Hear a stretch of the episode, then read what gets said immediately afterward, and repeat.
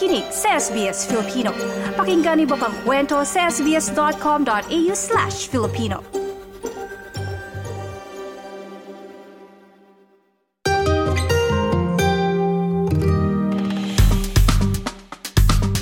At nagbabalik ang SBS Filipino, TJ Korea pa rin po ang inyong kapiling. Nako, marami tayong mga kababayan ang nag-aaral sa Australia bilang international student. At uh, ilan po dito mga international student, eh, pag nag-apply ng visa, eh, yung kanilang mga pamilya. Eh, kasama ba kayo dyan o mag-isa kayong pumunta dito? Eh, ang tanong po, sino ba yung mga dependent na pwedeng isama ng aplikante na sa student visa? At paano ba yung proseso nito? Yan po ang ating pag-uusapan dito sa trabaho visa at iba pa. Trabaho, visa at iba pa. Trabaho, visa at iba pa. At para bigyan tayo ng payong eksperto, kapiling natin sa studio ngayon si Mr. Edmund Galvez na isang registered migration agent na nakabase dito sa Melbourne. Magandang araw, Sir Edmund. Hello TJ, thank you for inviting me. Oh, finally nag nakasama na kita uh, dito Totoo. sa ano yes, sa I'm, studio. I'm very happy to be here and sa mga tagapakinig ng SBS Filipino, hello po sa inyo. Eh unang tanong pa sa iyo Sir Edmond, eh ano uh, sino-sino ba yung tinuturing na dependent ng isang uh, student visa? So, ang dependent TJ is a technical term and under the migration regulations and the Migration Act, ito ay ang member of the family unit of the student. So sino-sino ba ang mga member of the family unit? Ito ay ang spouse or our de facto partner of the of the student, children who is at least or under 18 years old, who is not married. So yun ang tatlong mga members of the family unit. Paano po ba yung proseso ng aplikasyon na to? Eh, number one, hiwalay po ba yan sa main student visa application? Kapag ikaw ba'y dependent, mag apply ka din? Iba bang form yan? Ah, ganun po ba? May dalawang paraan kung paano mo isasama yung dependent mo. It can be through a combined application, meaning sabay sa aplikasyon mo, or through a subsequent entrant application. Ang subsequent entrant application, this happens when pag nag-grant na yung visa mo, i-apply mo yung family mo to come to Australia and live with you. So that's the two instances where a dependent visa will be allowed. Mm, so ibig sabihin na una ka na dito yes. sa Australia tapos yes. susunod na lamang yung iyong yes. dependent. Pero mahalaga dyan, Sir Edmund, na i-declare mo dun sa aplikasyon mo na may dependent ka. Tama ba? Very true, TJ. Kasi may mga instances na kahit na married yung student applicant and then gusto niyang dalhin yung asawa niya because of the failure or the omission to declare, naging refusal ang decision ng immigration. Kasi the immigration looks into the genuineness of the application. And iisipin ni immigration, paano mo nakalimutan ng asawa mo? Mm-hmm. Sa so lahat naman ng ta- the, yeah, sa lahat naman. yeah, so maybe the implication or the impression of the case officer would be baka you're not I mean the relationship is no longer continuing. So mm-hmm. it's very important. It it might be technical but it's very important to declare the all all the members of the family unit even if there is no intention to bring them in Australia on a later date kasi it will have serious implications sa application nila later on. Ah, by the way, TJ, may remedy doon. Mm, I, okay. I would like to stress this one oh. kasi hindi ito alam ng lahat eh. Mm. Now, considering hindi mo na i-declare ang asawa mo or anak mo and then you want them to come to Australia, the remedy would be to apply a fresh new student application and include them in your application. Mm, okay, so meron yes. naman palang workaround yes. just you need to case. explain. You need to explain mm. why. Naku, pero syempre, bago pa mangyari yun, eh, deklara nyo na, no? That's so, true. puntahan natin ngayon, um, uh, Sir Edmund at mga kababayan, yung mga requirements naman, uh, nabanggit natin nga na may aplikasyon at ito yung uh, pwedeng isama or subsequent entrant, doon tayo sa parang kasama mo yung um, sa application, yung combined application na nabanggit ninyo. Mm. Ano po ba yung mga requirements ng mga dependent? Ang requirements ng dependent would be to prove the criteria of the genuineness and the continuity of the relationship. So, ang four pillars na kailangan ma-establish would be the financial aspect, the nature of household, the social aspect and the nature of commitment. So, TJ, I'd like to stress that the declaration of the relationship as a married or a de facto couple is just one of the criterias that the immigration will look into. Kasi relationship as a whole is not just about the legalities, it's not just about the piece of paper, it's not just about how you declare yourself in public through title. Now, the, the case officer looks into the genuineness and the continuity of the relationship. Now, how are we gonna prove this? First would be sa sinasabing nature of commitment na criteria, it must be established that the relationship is serious and ongoing. So, paano ba ito i-prove?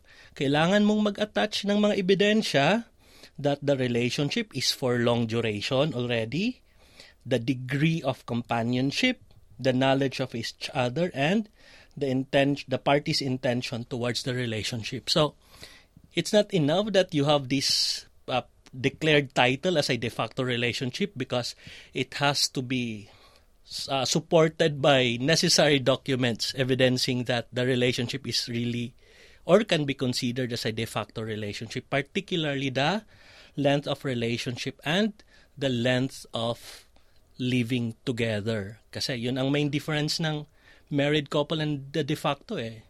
These uh, relationships declare in public that they are mutually exclusive. They are having mutual exclusive relationship, but the de facto is without marriage. But they should establish that they are living together. Mm-hmm. So, parang halimbawa, dapat ba ay parehas kayo ng bills uh, yung naka-address sa inyo? May mga ganun bang klase ng evidence na pwede mong ibigay? Yes, that can also be a good proof that you are uh, living together and that will be under the nature of household. Kasi nga, as a, as a couple, you should establish that aside from having an ongoing relationship, you should establish that you are uh, ha- living together. And the proof would be having joint utility bills, uh, shared living arrangements, and uh, how you divide the household chores. So it's more of a making a declaration, a statement, maybe or an affidavit, and other evidences would be utility bills or electricity bills, water bills, mobile uh, plan bills, mm-hmm. something like that.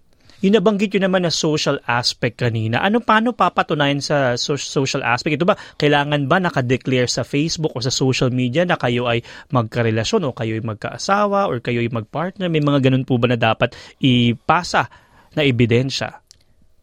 Correct, TJ. That is one proof that you acknowledge your relationship um, as mutually exclusive relationship through social media evidences.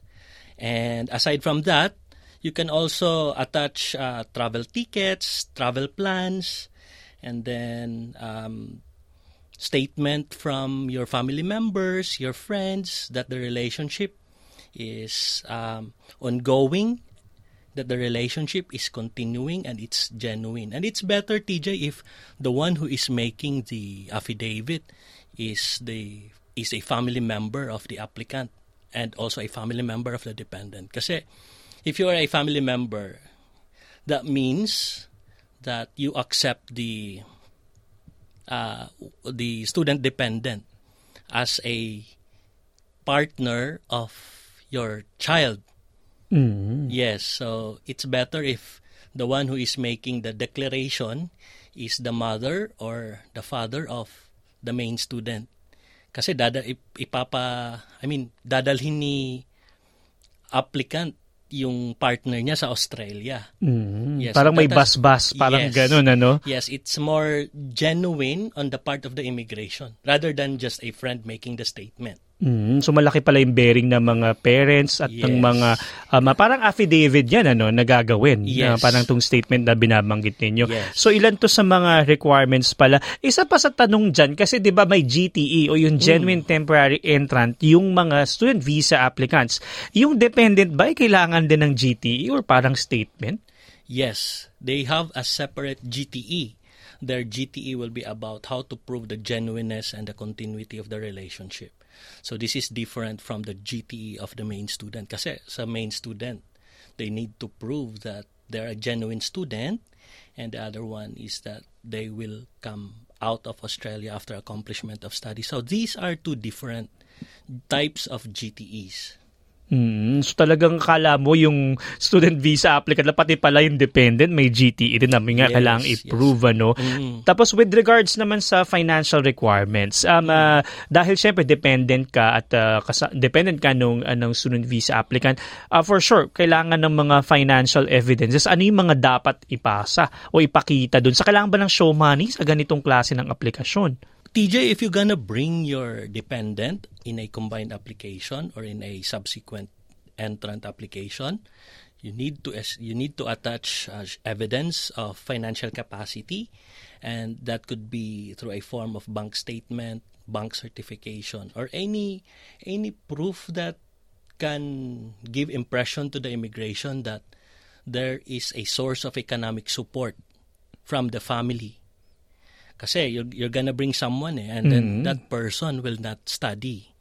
So, on the part of the immigration then, the more you attach documents, the better kasi you are trying to build a case out of this student. So, in establishing financial, um, in, in establishing the financial profile of the applicant, especially if you have a dependent, you need to attach everything kasi you're trying to build a case out of you. But the most important thing there is the bank certification and the bank statement. Other source of or other evidences of um, financials or other so- source of ownership would be land title. That can be one. Another would be uh, car registration, certificate of stocks, contract contract to sell, and these kinds of documents. Also, tax declaration. Halimbawa naman na ready na ako na, na, na nakuha ko na, na ay, mandami ko ng e- ebidensya o dokumento. Paano ko isusumite? It is uh, made online, TJ. So lahat ng student visa applications, even if it is a subsequent entrant, is made online. May pagkakataon ba na na-approve yung student visa application o yung main applicant tapos yung dependent niya hindi? May mga ganyan bang sitwasyon? TJ meron. Kasi nga, as I mentioned, magkaiba yung criteria eh. The immigration decide, make decisions on the basis of the criteria. Bilang registered migration agent, ano yung mga karaniwan mong nararan- nararanasan na ano visa refusal or na, na alam mo na visa refusal na reason? Common reasons for refusal would be number one, limited information on relationship provided. So that is why it's very important to attach all the necessary documents that you think are helpful for your application. Kasi the immigration doesn't know you eh. And the immigration will only know you through the documents that you attach and the state the statement of purpose or the relationship statement that you made. Parang panghuli na lang sa Sir Edmund. Ano, parang payo na lang ano sa mga kukuha ng mga student visa application tapos may kasamang dependent. Ano yung mga mga final tips mo para sa kanila? if you are going to apply for a student visa application with a dependent, you need to attach whatever documents you have, especially financial documents. Kasi the immigration will look into the sincerity and the genuineness of bringing your dependent in Australia. Naku, maraming salamat Sir Thank you din, Edmund. TJ. At yan, napakinggan natin ang registered migration na si Edmund Galvez. Pero paunawa po ha, ang pangkahalatang paliwanag at impormasyon ay gabay lamang. Para sa dagdag na impormasyon at payo na naayon sa iyong problema o sitwasyon, kumonsulta sa isang abogado o registered migration agent. trabaho, visa at iba pa. Trabaho, visa at iba pa.